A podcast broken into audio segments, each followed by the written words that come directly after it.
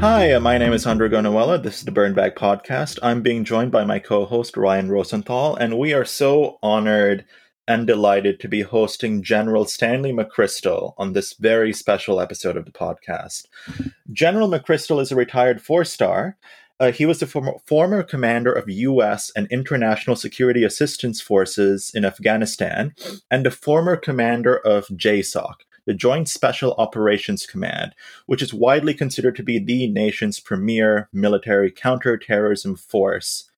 Uh, General McChrystal's sort of claim to fame is he is known for developing and implementing a comprehensive counterinsurgency strategy in Afghanistan and for creating a cohesive counterterror organization that revolutionized the interagency operating culture.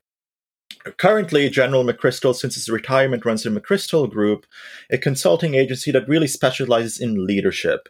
And leadership is really going to be the topic of what we talk to General McChrystal about today as we go through his career and his insights on all the various ins- uh, aspects of leadership. So, General McChrystal, we are so honored to have you. Thank you for joining us. Well, thanks for having me. It's my honor. Thanks again, General. So, uh, I want to start off this conversation uh, by really understanding where these principles um, of leadership kind of originated from. And let's talk about the two people who had a profound impact on your life, your parents. And so, so General, what lessons in leadership did your upbringing and the character of your parents instill in you? And how did these values show themselves in a way uh, throughout your military career? Well, it's interesting. My father was a soldier, as his father had been, and I wanted to be a soldier from a young age. So people always ask me, what did I learn from my father? I didn't learn how to be a soldier because I never really up close watched him do that. I mean, he worked in the Pentagon or something, but when he went over to Vietnam, I obviously wasn't there. So he was an idea to me as a soldier. It was how he conducted himself just as a, a human being, how he treated other people that was the biggest influence on me because he was always kind. He was very, very soft spoken man, at least in his daily life. And so he was a role model. It was probably my mother that had an even greater impact. My mother was a young Southern girl when she met my father. He was a new lieutenant out of West Point in 1945. And he was smitten by her when he met her. And she was an interesting person. She was had been raised as sort of a tomboy. She loved to read Greek uh, classics, mythology, stories of heroes. And as a young age, she exposed me to all of those. And then she became involved politically, not as a, a candidate, but she got involved in local politics, things like the school boards and whatnot. And so she she spent a lot of her time both talking about and exhibiting her idealism in a lot of movements. And she was liberal. Uh, and so she raised me to to admire Dr. Martin Luther King Jr. and other leaders like that. At the same time, her husband was doing multiple tours in the war in Vietnam, and she was keeping the home together with six children. So it was this this interesting balance of someone who's able to do the hard things for a family, but also keep this other side of her, an intellectual and an uh, an idealistic side that I think really had quite an impact on how I think today. Definitely. And when we look at leadership general, uh, I want to now dig in a bit for the, I guess the majority of our interview on your leadership in the Iraq and Afghanistan wars. So now when we think of leadership, we often think of it as this positive trait. But it's not merely a quality found in our in history's heroes, as we know. It has made our nation's enemies just incredibly deadly.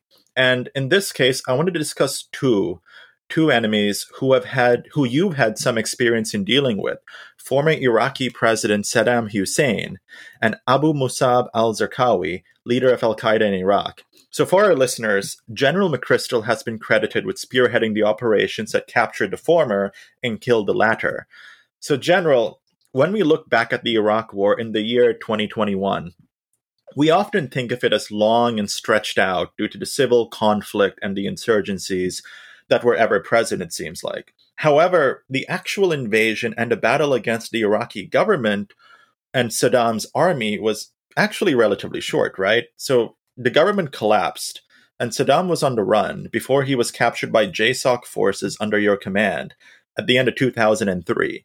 So, why was the elimination of Saddam Hussein, Hussein himself so swift? Why was Saddam himself unable to lead a more formal, unified resistance against coalition forces? It's an interesting question. I think the first thing is we shouldn't sell Saddam Hussein short as an effective leader. He was in power in Iraq for almost 30 years. And he fought an eight year long war against Iran, an incredibly bloody war, 1980 to 1988, and came out of it better than probably he should have. And he kept Iraq together, although Iraq has multiple uh, components to the population a Sunni element, a Shia element, a Kurdish element, and it's very tribal. So you have to step back and say, although he was a strong guy with some pretty negative traits, he was also a pretty effective manipulator of power and maintenance in power. Now we need to, to look at history to go why he fell so easily, sort of like ripe fruit falling off the vine in the spring of 2003. First is in 1990, he invaded Kuwait.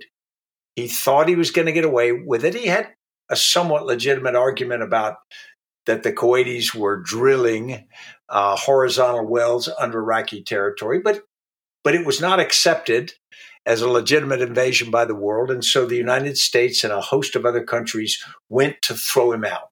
And we did throw him out of Kuwait, and we gave him a real bloody nose, both in a physical sense, but also in a perception sense. Still, from 1991 he lasted for 12 more years in power. And you remember during those years, we had embargoes on what oil Iraq could sell.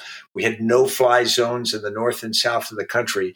So, in, in point of fact, Iraq was under tremendous pressure for 12 years after the first Gulf War until the second. And by that time, he had largely been isolated in the world.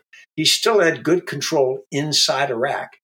But the reality was when in the spring of 2003, after the United States and others had saber rattled for several months and then finally invaded, I think it was viewed by most people inside Iraq who had watched the 1991 war and how quickly the Iraqi forces in the South had been routed. They knew that militarily, Iraq couldn't resist that kind of force.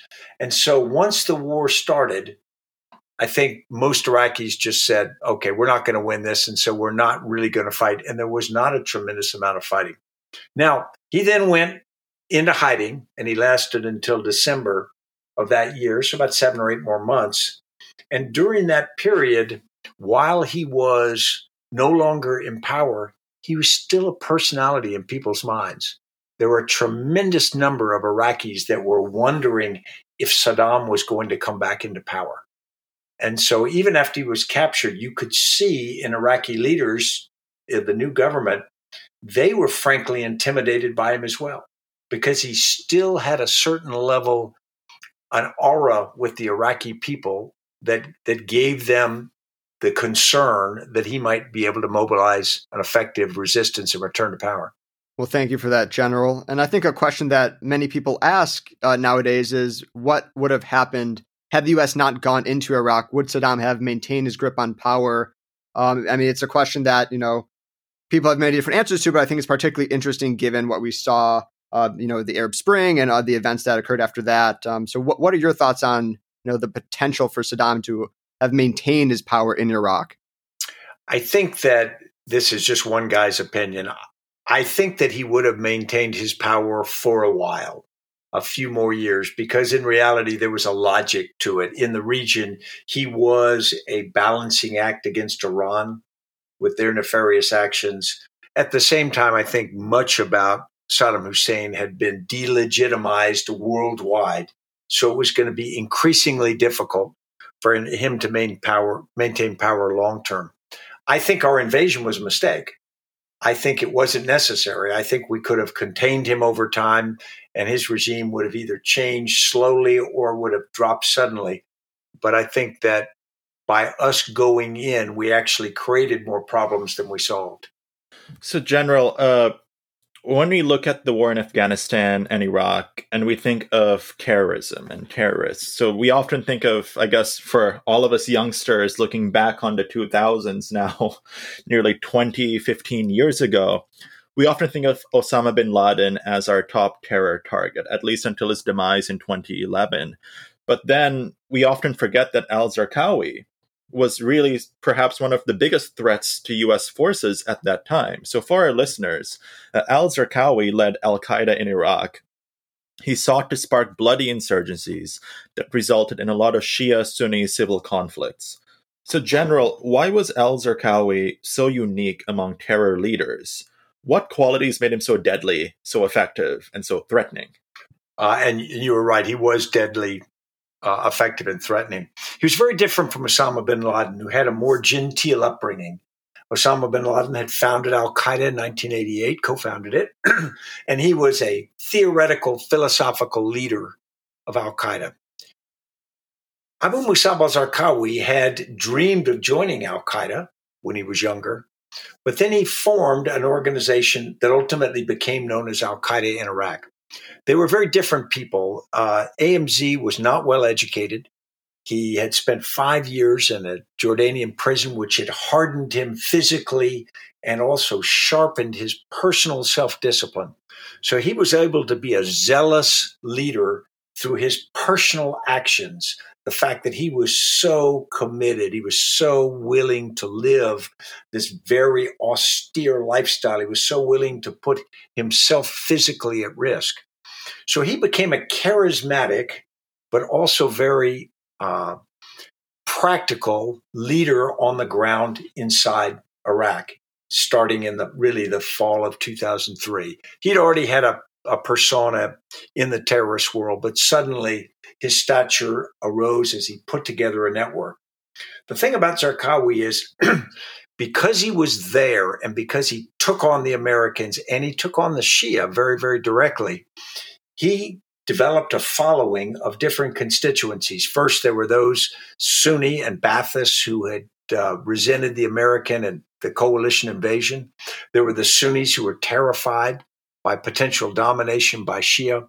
And he was able to leverage those fears and feelings into a group of people who were following an ideology that was more extreme, the Al Qaeda ideology, than they probably would have followed otherwise. And he was able to hold this together through a, a kind of leadership that was at once lead from the front. You know, he was out there dressed as a terrorist in all black and carrying a, an M4 carbine. So he was able to show himself as an actual on the ground fighter, but also he was able to bring people to this greater cause.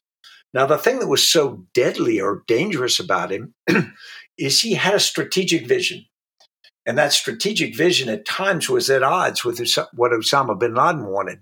He was too extreme, too violent for Osama bin Laden. And in fact, we'll call it uh, Al Qaeda headquarters in Pakistan sent letters and said they wanted him to ratchet off his attacks against the Shia and some of the ways he was operating. And he basically just told them he ignored them because he was in a fight in Iraq that at one at once was the most violent part of the war on terror at that point, but it was also arguably the most notable, the most effective. He was doing what brought people to the Al Qaeda banner around the world. It was this idea that he was in the decisive fight. And his strategy to create a civil war between Sunni and Shia worked out pretty well from his standpoint. He was able to take existing fissures and push them more, uh, push them wider. Certainly, too violent for Bin Laden is very much something, and it really illustrates the uh, the depth of uh, this guy's just danger and his brutality. And you know, reading your book, General, My Share of the Task, one thing that I found really interesting in your recount of the aftermath of Al Zarqawi's death was that you say, quote, we had killed Al Zarqawi too late. End quote. You describe the insurgency that he wrought as a quote system of violence with a self-propelling cycle that ironically made Al Zarqawi's leadership less relevant, I guess, towards the end of his life. And now you've spoken before on how the quote decap- decapitation strategy of taking out central leadership in terror organizations does not work with uh, networked enemies. Can you talk a bit more about what you mean by networked enemies? Certainly, uh, inside Iraq, but but supported by foreign fighters and other connections to the outside.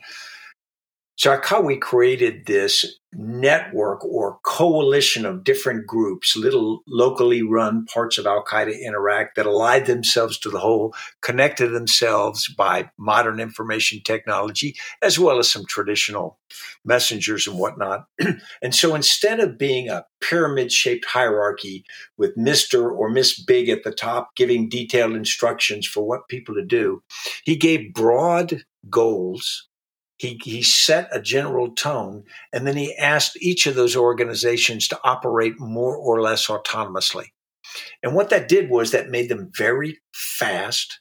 It also made them very resilient. If you hit one part, even if you hit them devastatingly hard, it didn't bring down the whole, it didn't even slow it down.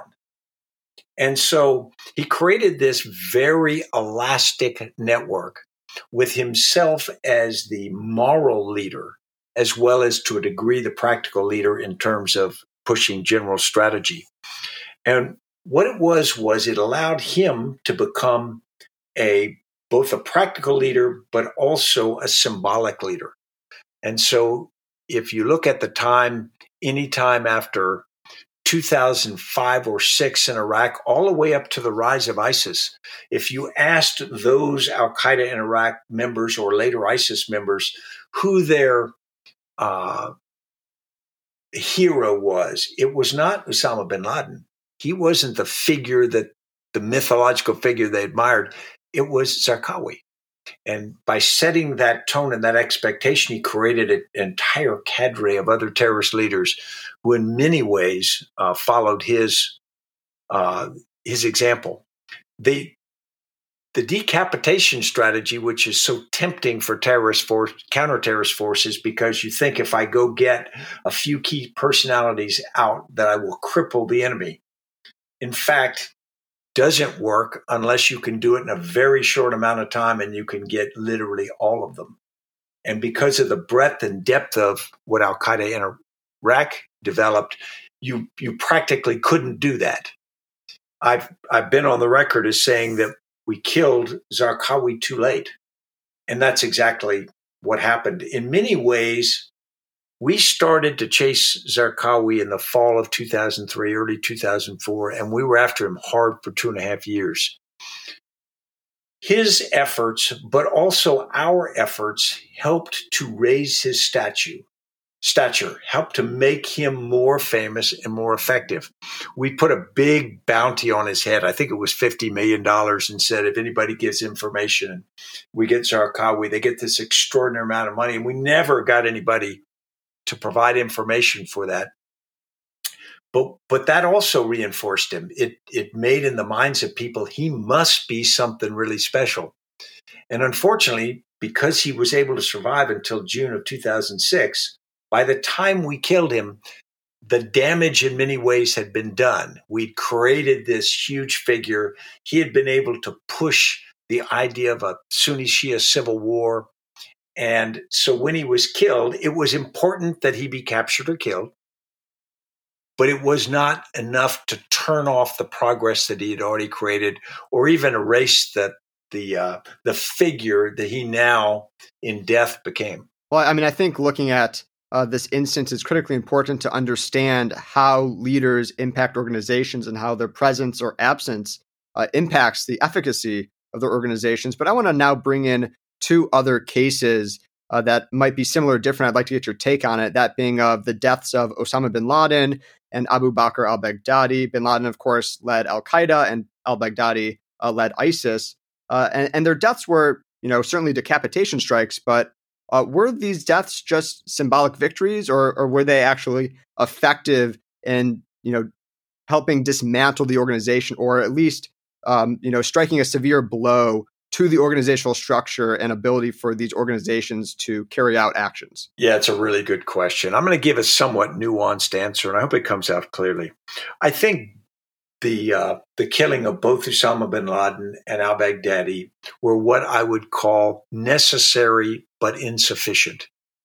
And what I mean by that is by 2011, Osama bin Laden was as much of an idea and a symbol as he was an operational leader. He really was not able to do a lot of day to day control of Al Qaeda because those linkages would have made him vulnerable.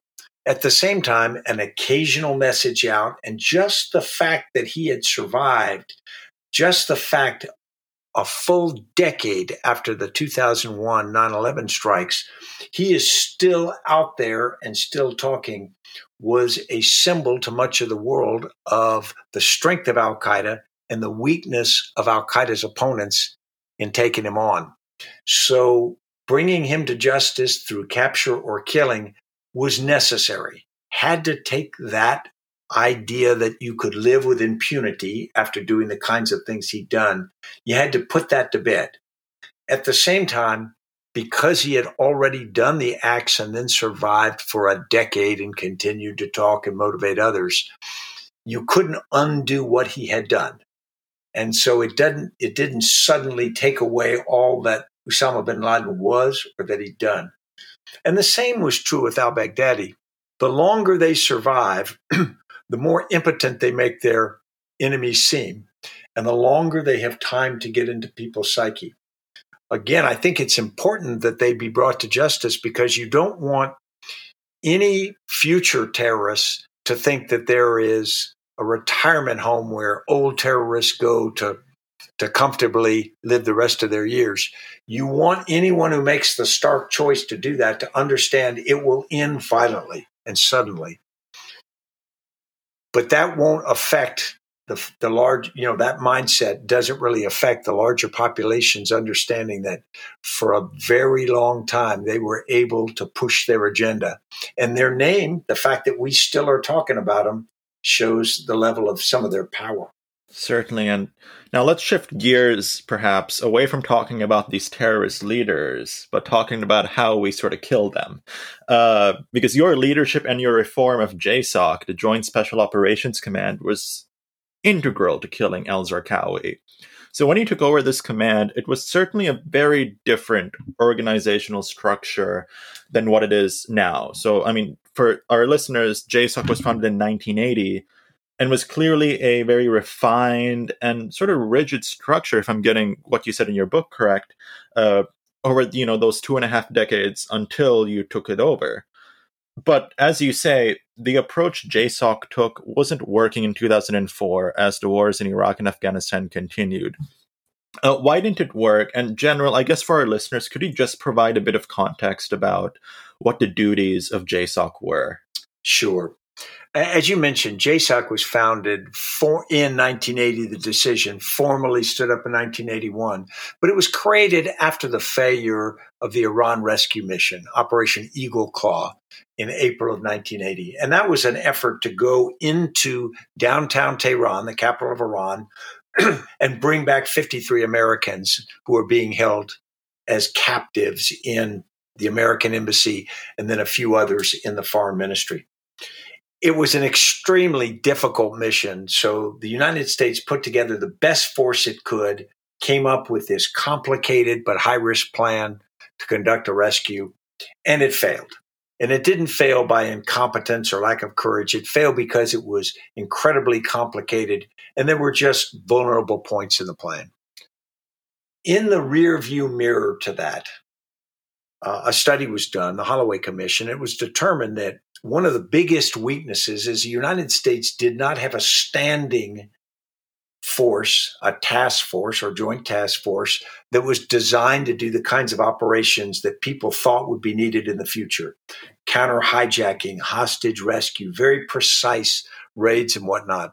We had largely dismantled our special operations capability after the Vietnam War.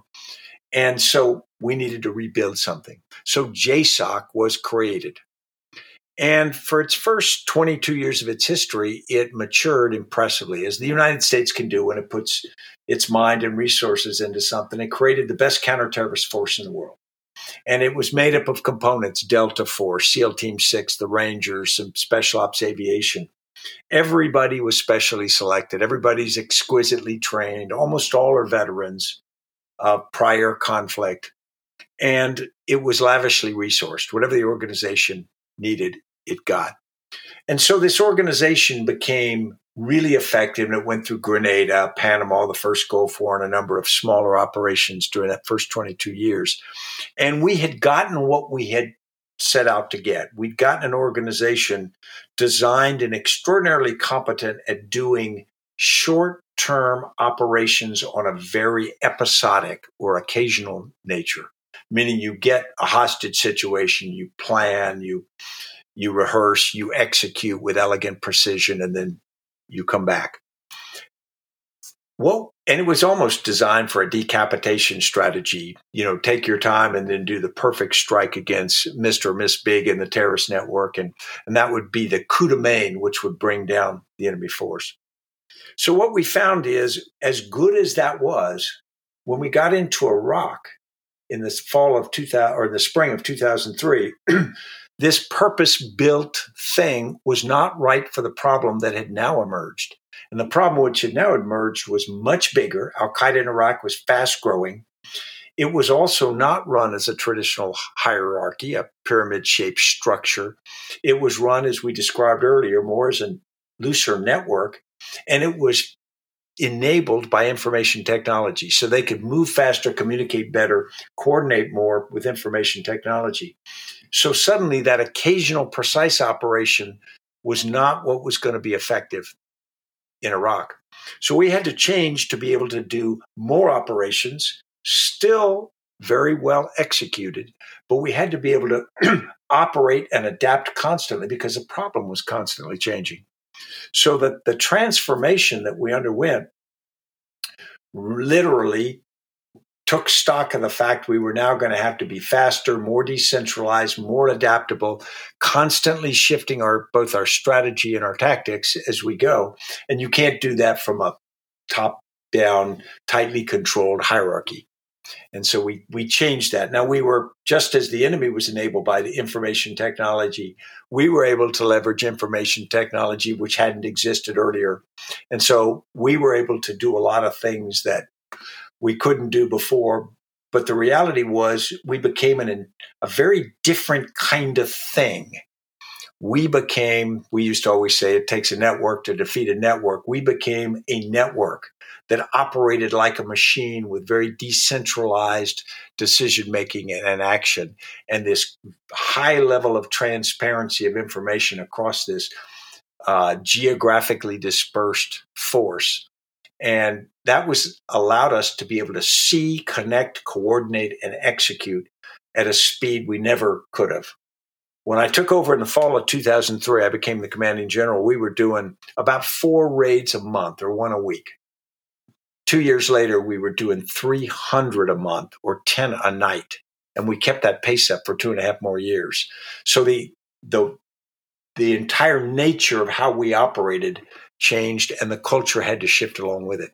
Absolutely. And I think one of the most impressive aspects is uh, the ability for such a great change to be brought about. But, but General, I want to ask about uh, how, how difficult it was for these reforms to, to occur, right? I mean, the military is not um, thought of as really the most flexible organization at, at times. And so, was there any pushback um, either from the other military leaders or even maybe uh, those under your command? No, everybody agreed. We just fell right in. No, no, you're right. Uh, as you can imagine, it there was pushback on a number of levels. There were some people inside and outside the command that just didn't want to change. We all know people like that just don't want to change. And then there were other people who had a more thought out response, and that was we're the best counterterrorist force in the history of the U.S. Army and probably the world. Why would we change? Because what we do is is very effective. And the response was, it may be effective in a in a narrow sense, but we're not doing enough to be effective in a strategic sense, so we have to change. But they they were a more thoughtful group, and they made a pretty good argument that said if we change from what we have created for 22 years, we may not be effective anymore. And so you had to at least listen to that group. Then there was uh, people external to the command. There were different organizations that that felt they were in competition with JSOC, and therefore they didn't want JSOC to change. There was a certain group of people who uh, thought that if we did too many operations, the reality was we wouldn't have the effect we wanted, and we would have a negative effect. And there's always a little of that. So you have a, a whole bunch of resistances not one group against it for any one reason, but a whole bunch of people with differing perspectives, all of which you don't think you should change. Now, in most organizations, that's enough to kill transportation or transformation, because what they do is they almost create uh, tar pits, and you try to. You've seen leaders and organizations try to move transformation through this tar pits, and everything gets so hard, people get discouraged we had a little bit of advantage. One, we were at war, and therefore there was a sense that we didn't have the right not to push hard. And so there was a the burning platform idea. And then there was also this a uh, a culture in JSOC shared by most of the members of the command that were competitive, that were very mission oriented, and believed in the idea that I was taught as a young officer if it's stupid and it works, it isn't stupid. And so they approached everything with the idea of, I'm going to solve that problem. Doctrine's not going to tell me how, so I'm going to figure it out. And that was helpful. So the reality is you have tremendous forces trying to slow it down, but you have even more forces that saying it's just too important for us not to change. Definitely. And I guess it sort of does sound like this ever evolving process in terms of these reforms. But uh, now I sort of want to move into the current day because uh, in a recent interview with NPR, you voiced this view that, you know, the wars in Iraq and Afghanistan and the war on COVID 19, they are fundamentally more similar than we think because i mean we think of public health and security and conflict and war as these just two starkly different battles. But as you said they are somewhat similar. And when we look at these two starkly different fights i guess what do you see as the failures in leadership across these two issues? Sure. We'll we'll talk first is the similarities in the threat you know, a terrorist organization like Al Qaeda is an idea that spreads quickly among people in fertile ground. And so you have a viral, opportunistic nature to the threat, which will grow very rapidly if you allow it. And it will be lethal if it gets the opportunity to focus on elements that aren't able to defend themselves they're also a bit amorphous. You can't see them, that you know they're around. So they create fear and they create uncertainty because of the nature of them. And so, in actuality, a terrorist network and a virus have more uh, similar than differences. If you go back and read the 9 11 Commission report, of course, there's you know hundreds of pages of really interesting accounts, but the great line that's been quoted so much is the failure was literally a failure of imagination. The, the information to stop the 9 11 attack existed in the United States government. All that had to happen was to connect the dots and for people to be able to connect the dots and then draw some pretty rational conclusions. The physical act of stopping the attack would have been pretty simple. But we couldn't do that. We, we, because of bureaucratic siloing, because of cultures, habits, all the things, the different pieces of the US government just couldn't connect effectively enough and then put together a picture and act on it. If we go back to COVID, we say, well, this COVID came, we'd never seen COVID 19 before. And so it's right that, you know, this was a black swan that appeared. But that's absolutely untrue. We have been approached by viruses countless times through history. Even just in months before uh, COVID 19 arrived, Crimson Contagion, an exercise, was uh, was hosted by HHS and the United Health and Human Services in the United States, and it it had a scenario remarkably like COVID nineteen. Public health understood the threat of an airborne virus transmitted between humans. We knew that it was inevitable. They would come in a certain, you know, uh, periodic nature. They would assault society. And we actually knew the right answer. We knew how to curtail that. We knew the public health measures that have to occur. And but we didn't do it. And you say, now wait a minute, if we if we knew the threat and we knew it was inevitably coming and we knew what to do about it, why didn't we act more effectively? And you compare the American response to many other countries, and we don't we don't come out pretty very well. And it was largely because we decided to fight it as 50 different states and countless different cities and, and many more counties and areas almost individually. We didn't connect information wise. We didn't have national leadership that provided a clear narrative, a set of priorities, the inspiration that we needed to do it.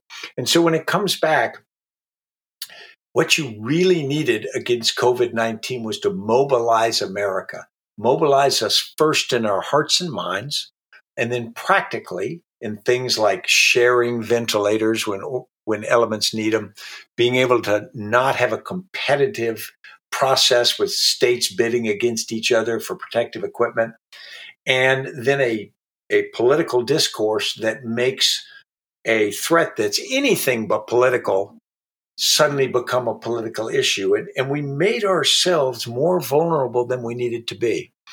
And the same happened initially with terrorism. We got better about it. But if a society can't come together with a coordinated response, it will always be defeated in detail, or at least lose far more than we need to. Absolutely. I mean, these leadership principles and the lessons that you, have taken from your career in the US military uh, can be applied across the board in, in, many different scenarios. And I mean, that's most clear with your work right now at the McChrystal Group, which uh, you've led since your retirement from the US military. And it really defines the idea of battlefield to the boardroom. This, this translation of skills and lessons in leadership from your time as a general in the war zone to solving problems affecting the private sector and companies and organizations um, in that sphere as well. And so, so General, I, I'd like to ask what you think are the biggest lessons that you've taken away from your career in the military that are most commonly applied to the private sector? And you're absolutely right that the uh, the transferal of lessons both ways is almost 100%. We, we tend to think it's very different venues. People say war is different than business and whatnot, and, and I contest that. That's not true. But here are the key things I found. First is technical expertise or scientific breakthroughs, the uh, the ability to invent a piece of equipment or create a vaccine or do something are traditionally not the hard parts. You can you can find people who can do that. You can produce the thing. The hard part is the collaboration. It's putting the pieces together. Don't know how many organizations I've seen, worked with, or been a part of where the sum of the parts was less you know, the actual output was less than the sum of the parts because we just couldn't get the pieces to connect together, the gears to operate and functioning. And part of that is because we allow different fiefdoms to arise, we allow personalities, we allow uh, organizations to have a general strategy, but then not be aligned on it so that everybody's rowing hard, but they're not rowing in the same direction. And that's that sounds so simple. You say, well, that's not the hard part. The hard part's coming up with a strategy. I would argue in most corporations, you can come up with a strategy on a Saturday morning with two or three smart people. But getting the organization aligned and disciplined to execute that strategy with energy is really hard. And that's the difference. That's where they say that culture trumps strategy every time. That's the kind of culture we're talking about. And so it's the ability to get different parts of the organization uh, moving in synchronization that, that's really key. So, General, when we look at our armed forces, we see the threat matrix rapidly evolving. Certainly, the world looks like a very different place than than it was when you left the service in 2010. And, you know, we appear to be moving back towards this idea of great power competition, multipolarity, uh, as China and Russia look to be our biggest geopolitical adversaries. And then we also see warfighting domains shifting. We see warfighting occur in cyberspace to an extent amidst this range of hacks and cyber attacks. Uh, Do you think that the US armed forces are adequately prepared to deal with these new threats, especially in light of the recent Russian SolarWinds hack? Do you even think the US armed forces do they have a prerogative to defend against hacks and other sort of things in cyberspace to that extent? Yeah, that's a really tough question. And and the short answer is we are not prepared for the next war. And you say, well, how can this retired guy say that? I say that because I believe that any rational actor will not fight the war the United States is prepared for. The last person to do that was in 1991 when Saddam Hussein put his army out in the desert and he led us with the most technologically advanced force in the world. Just go crush it. Everybody else is smarter than that. And so what they will do is they will see, okay, what is the United States prepared for? What are they focused on? Where are their assets? And they will fight a different kind of war. That's the rational actor doing that. And so almost by definition, we are not going to be prepared for what people come at us with. Now, you say, well, we just have to prepare for everything. that's hard and that's expensive because for the United States, that spectrum includes high end warfare against Russia or potentially China or even North Korea of a very brutal nature.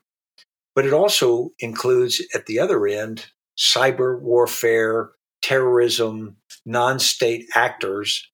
And the challenge is even 30 years ago, most of the very threatening technologies were monopolized by nation states and, and a small number of nation states precision strike weapons night vision things that were game changers militarily were really only available to a few countries who had the technology and the, the resources to buy them that's almost entirely untrue now. Not only is all technology available to people from drones to night vision to cyber weapons. They're they're available in such scale and at such low cost. People in their basement, two or three people, suddenly can be theoretically players if you're talking in a, sci, uh, a cyber world, or as a terrorist, maybe constructing some version of a weapon of mass destruction. So suddenly we had this really broad waterfront uh, potential threats, and we kind of beat ourselves up because we're not ready for every one of them when it happens. I, I think our defenses of the future are going to have to be at, at their core very, very adaptable. We're going to need a certain level of capacity at the, the high end just because the threat of that doesn't allow you to recover from a, a first strike that uh, that cripples you. But for other things, we're going to have to have an organization that uh, skates to the puck, meaning the kind of war that's coming up. We start with a baseline of capability for cyber defense, weapons of mass destruction. But then, as those threats evolve and they change geographically and in their nature, we're going to be able to have to, have to adapt to those really quickly. And we're going to have to be able to deal with them. Um, you know, the French couldn't move the Maginot Line after it was built.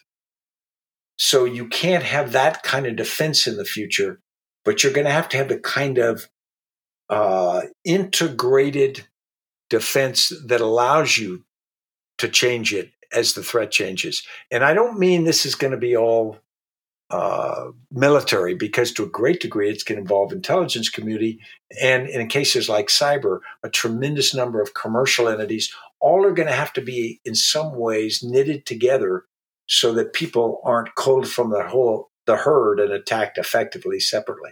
Absolutely. And I'm glad you brought up the commercial entities because they're they're so crucial in uh, helping the, the US prepare for all of these threats and, and the changes in the threat matrix uh, as technology advances. And, and it really requires innovative thinking. And so how how does the US military work to attract innovative thinkers uh, of all these different mindsets, right? We, we see these large, big technology companies attracting great talent and great people, uh, and they've done a very good job on, on having pipelines. But how can the U.S. military uh, replicate a similar process by which uh, they have soldiers for the future ready across all of these different professions, um, and particularly in the in the cyber realm, where uh, it seems to be a great challenge um, for the U.S. military in that talent uh, being recruited in the tech space is not as impressive as other parts of the U.S. military. Yeah, you nailed maybe the key issue here. And I think there are really three ways. The first is understanding that the U.S. military, particularly as a professional military now, a volunteer military, the model is that you enter as a lieutenant, as an officer, or as a private, as an enlisted soldier. And so every sergeant major started as a private and, and works their way through a uh, pyramid up. And the same with officers. So your senior non commissioned officers and your senior commissioned officers grew up in that guild. The great weakness there is that although you get great cultural, you know, connection and uh, and competence in some things, you don't you aren't outside your guild that much, so you don't develop those other kinds of skills, technical skills, and you also don't develop the broader imaginative mindset. Now, some military would say, no, I'm imaginative, but I would say generally it does have that effect. So I think you got to do three things. I think the first thing is you've got to challenge that model. You've got to say, we are going to bring people in with not just different technical skills, but different mindsets laterally into the force. If somebody is a good, you know, cyber person or whatever, we're not going to make them come in as a private. We're going to bring them in at a more senior level and, and we're going to operate them and, and not treat them like they're some outsider.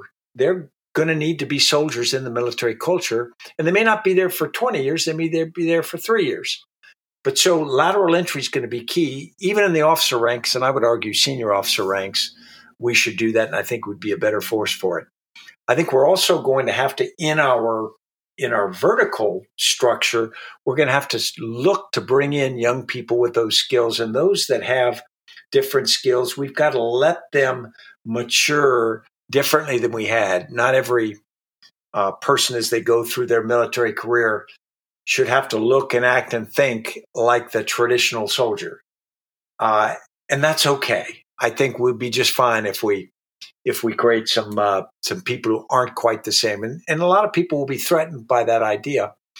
Uh, the last thing is, I think we're going to have to partner with outside organizations. I mean, we're going to have to put a lot more military members out in in businesses and a lot of technology businesses so that they learn, they they they develop connections, and we're going to have to bring the same in. We're going to have to partner with them much tighter than we had before. Some of our acquisition laws in the past have made us very frightened to get too close to business for fear of making a mistake with acquisition laws. And I understand that. But I think we're going to have to to do some reform in that so we can get a much tighter connection. Certainly, General, and I think you really hit that point like right, you know, right on the head. So especially because when we look at a lot a lot of computer science perhaps majors and students they don't even know that a lot of these opportunities exist right? Like they don't like a lot of my friends who are in engineering and comp sci they might just go for you know the twitter the facebook apple microsoft all of those companies because they're big they recruit well and it seems as if there's this i guess this uh, idea of culture fit to an extent.